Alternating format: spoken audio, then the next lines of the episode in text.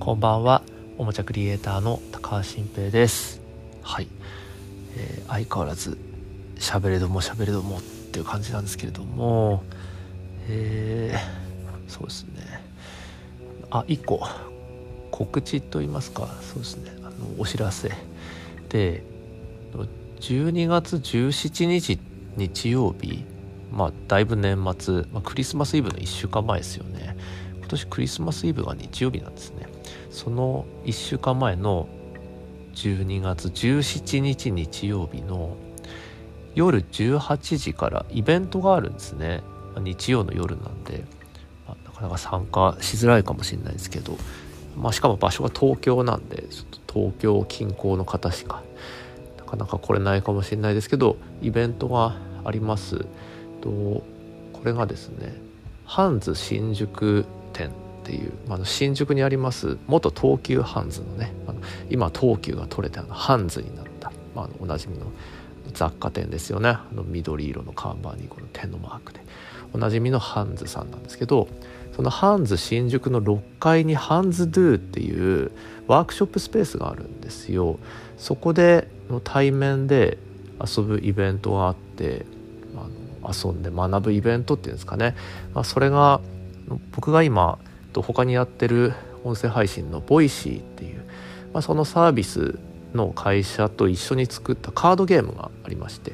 それが Voicy ショートショートトークっていうカードゲームなんです、まあ、短い時間でカードを引いて出たお題に沿っておしゃべりをして、まあ、みんなでなんかお互いのことを知り合うみたいな、まあ、そういうゲームなんですけどそのゲームを一緒に遊ぶ会まあ僕が作ったゲームなのでその開発者と一緒に遊ぶ会質問会アイデア相談会みたいな、まあ、そんな90分の個室イベントです。でこれが定員が10名でえっと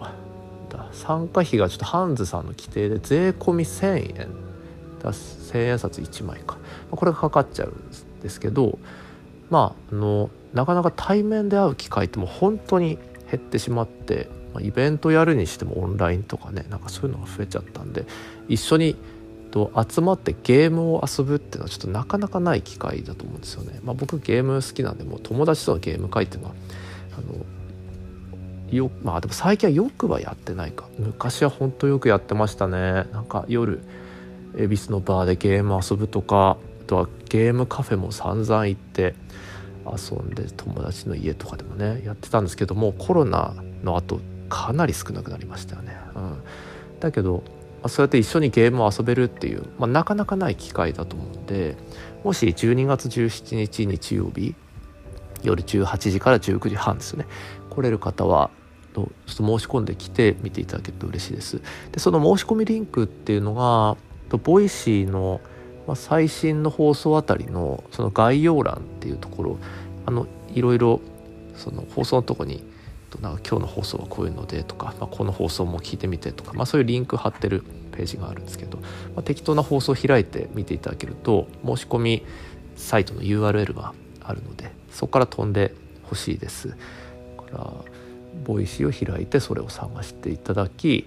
でこれ申し込むのにちょっと1個やんなきゃいけないことがあってそのハンズクラブっていう、まあ、無料会員登録をするなんかものがあるんですよ。だからまあ少々の個人情報というかまあそのどこに住んでるかぐらいかな。まあそういうのを入れてメールアド入れて登録するんですけど、まあ、それによってこう参加できて、まあ、その連絡が行くみたいな形になるんでちょっとそのハンズクラブ登録っていう無料会員登録が必要になるんですけどそれをやっていただきぜひイベント参加していただけると嬉しいです。まあ本当にこの番組を聞いてくださってる方っていうのは相変わらずと本当に分からなくて。でメルマガとねこの番組が と、まあ、誰が聞いているかこ知る術がない方法になってるんですけど、まあ、メルマガもそのマグマグっていうサービスを使ってるんででそれ無料で使ってるからどどのメールアドレスが登録してくれてるかわからないんですよ。だけどメルマガってたまに返信くれる方がいるんですよね。今日の内容良かったとかでだからメルマガは何人かはのあなんか返事くれて嬉しいなとかであとメルマガ見てます？ってのもよく仕事現場で言ってもらえるんでなんとなくわかるんですけどこの番組について人から感想をもらったりしたことはもう本当にないのであのなくていいです。この番組はなくていいです。リアクションなくていいです。もうただただ全員サイレントリスナーで寝落ちで適当に聞いていただければいいなと思うんですけれども。まあまあまあ。うん。ともかくその12月17日日曜日のハンズさんのイベント。まあちょっと Voicy のカードゲームを遊ぶなのでボイシ Voicy も多分聞いてくれてる方いると思うんですよこの中には。多分ね分かんない。分かんないけど、うん、だからちょっと Voicy 聞いてなかったら聞いてもらいつつそのおしゃべりと相手の話を聞くっていうのを楽しむゲームなんでちょっと一緒に普段話さないことを話すっていうのをきっかけに新しく友達になれたら嬉しいなと思ってます。はい。まあでもその時もこの番組を聞いてるってことは言わなくていいですからね。はいあの Voicy から来ましたって 言っていただければ。いいんですけど。まあまあまあそれはそれは冗談として。それはさておきえー、っとちょっと今朝ね今朝から考えてたことがあるんですよ。あのまあ、最近ちょっと新しい問いとしてちょっと興味を持っているもんなんですけどあの公平ってなんだろうなっていうあのフェアっていう意味ねあのフェアトレードとかのフェアの公平ってなんだろうっていうのを考えてるんですよよく。でこれ3択あると思っててこれちなみにこのトピックは後日考えがまとまったら Voicy で話そうと思ってるんです。まあ、ボイシーって割と考えまとめてから話すでこの番組を叩き台にしてることが多くて、まあ、それはちょっとごめんなさいって感じなんですけど考えがまとまってなくてぐるぐるしてて間違ってる状況で聞いてもらった方が面白いかもしれないんで。だからこの番組は僕にとっても聞いてくださってると人にとっても価値があるような気はしてるんですけど、うん、まあとな感じでちょっと今日もぐるぐるすると思うんですが公平って何だろうと、うん、皆さん公平でありたいというか世界はまあ公平であってほしいみたいなことはねいや不公平であってほしいなんて思わないと思うんですけど不公平って良くない言葉じゃないですか、うん、だからそれそれの反対語が公平。だから公平がいい状態なんだろうと思うけれども公平が何なのか。でこれ僕ちょっと3択のうちどれなんだろうっていうのを考えていてでまずそのその状態のその1まあ、その1がともう全ての人間に対し対してまあその平等にすること、うん、どんな人でも同じく扱う。が選択肢1ね。で選択肢2が頑張ってる人を、まあ、より応援してあげるとか、まあ、後押しをしてあげる。だから努力ですよね。一生懸命やってる人を優遇するのが公平なのか。でで3つ目が実力能力のある人を優遇するが公平なのか、うん、ちょっともう一回整理しますね。全員公平なのか。だから全員を優遇というか全員同じく扱うのか頑張ってる人を優遇するのか実力能力のある人を優遇するのかっていうね。これどれが公平だと思いますか、うん、まあこの3つの中に正解があるとも限らないですけどね。ちなみにフェアトレードっていうのは、まあ、ちょっとその貧しい国から安く物を買って、まあ、その豊かな国が安く物を買って力のある国が得をするっていうのがダメだからとちゃんとした値段で買いましょうねみたいな。まあ、そういうことなんですけど、うん、まあだからそれはひ一つ近いと思うんですよフェアっていう言葉が使われてるだけに。でこれ難しいじゃないですか。例えば会社って誰を出世させるかとか誰に高いお給料払うかで言ったらそれは能力がある人ですよね。会社を儲けさせている。これから会社を儲けさせる人を優遇しないことには会社は潰れてしまうわけです。でもちろん例えばこういった音声プラットフォーム特にさっき挙げた僕が他でやってる Voicy っていうものも人気番組人気パーソナリティさんっていますよね。でそういう人たちの番組は公式からもプッシュされるわけなんですけれどもそれは果たして公平なのか不公平なのかで言ったら Voicy の視点から言うと人気番組を育てていくっていうのは重要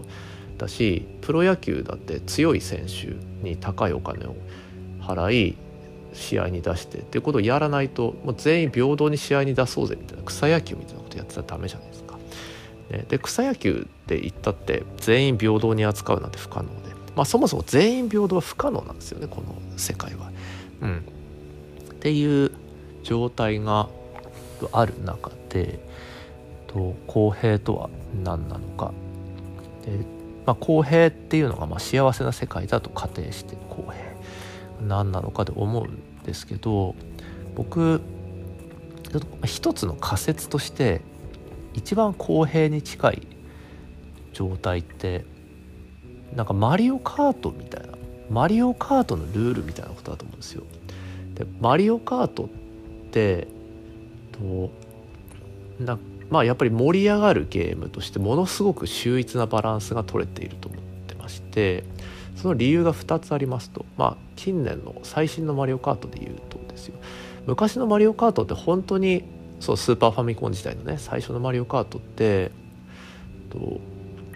運転が下手だったら全く前にも進めないぐらいの難易度があったんですただ最近のマリオカートは例えば小さい子がやる時ってそのうまく運転できないことあるじゃないですか難しいコースだとすぐ壁がないと落ちちゃったり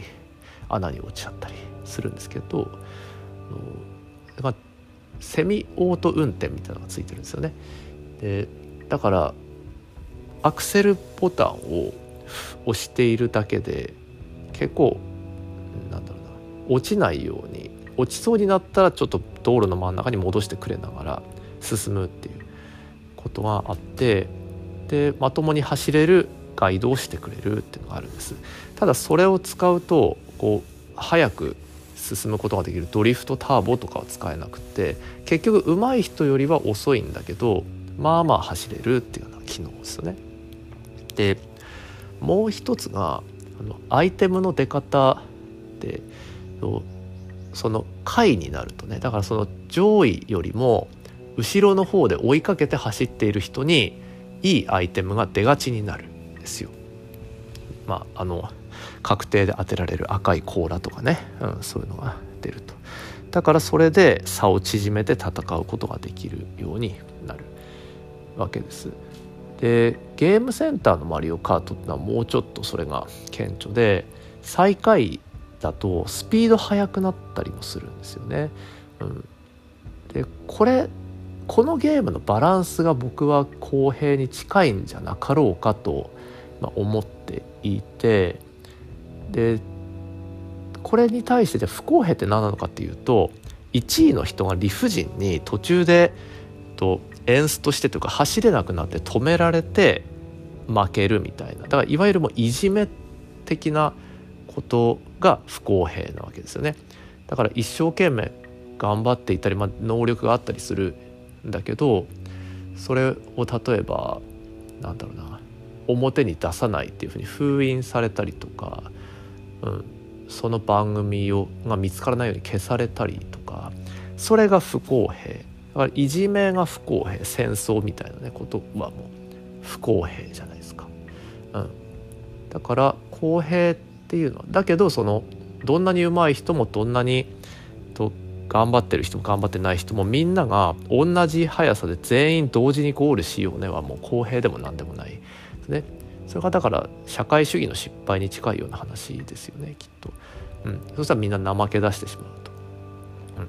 あの努力しなくたってお金もらえるんだからって言ったら全員が怠けて国が弱くなっちゃうのでそれも公平ではない。ってなった時にとまあやっぱり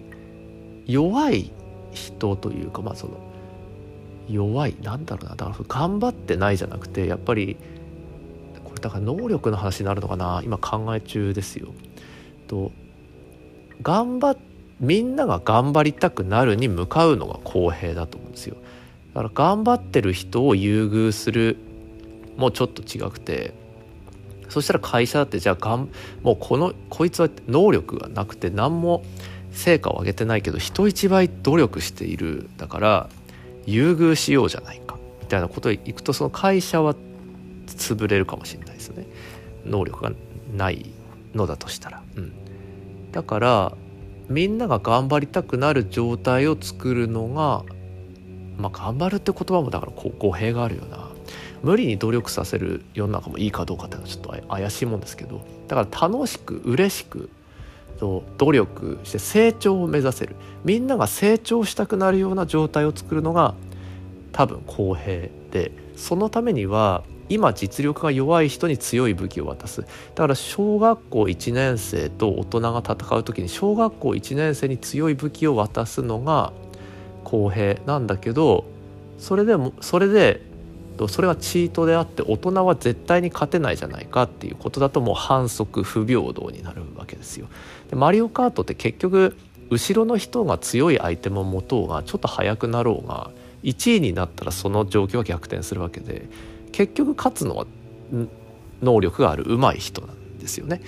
うん、だけど本当に楽しかったねっていうふうになるんですだって前を走ってる人だって後ろから追いかけてくる車が誰もいなかったら面白くないじゃないですか。で頑張ろうとしなくなるんですよきっと。うん、っていうのが公平に近い気がするな。みんながと成長を楽しめるように誰かを応援してあげるのが公平な気がする。うん、もうこんなアンフェアだったらもうやめちゃおうって思わせるのが公平じゃないだと思うな。うん、よしこの話をちょっとまとめてどっかで伝えようかなと思いました。はいすいません今日今日も考えるのに付き合っていただいてありがとうございました。はいじゃあ今日はそんな感じで12月17日日曜日のハンズ新宿のイベントもしよかったらボイシーからリンク探して申し込んで会いに来てください。一緒にゲームやれたら嬉しいです。はい。じゃあ今日は以上です。皆さんおやすみなさい。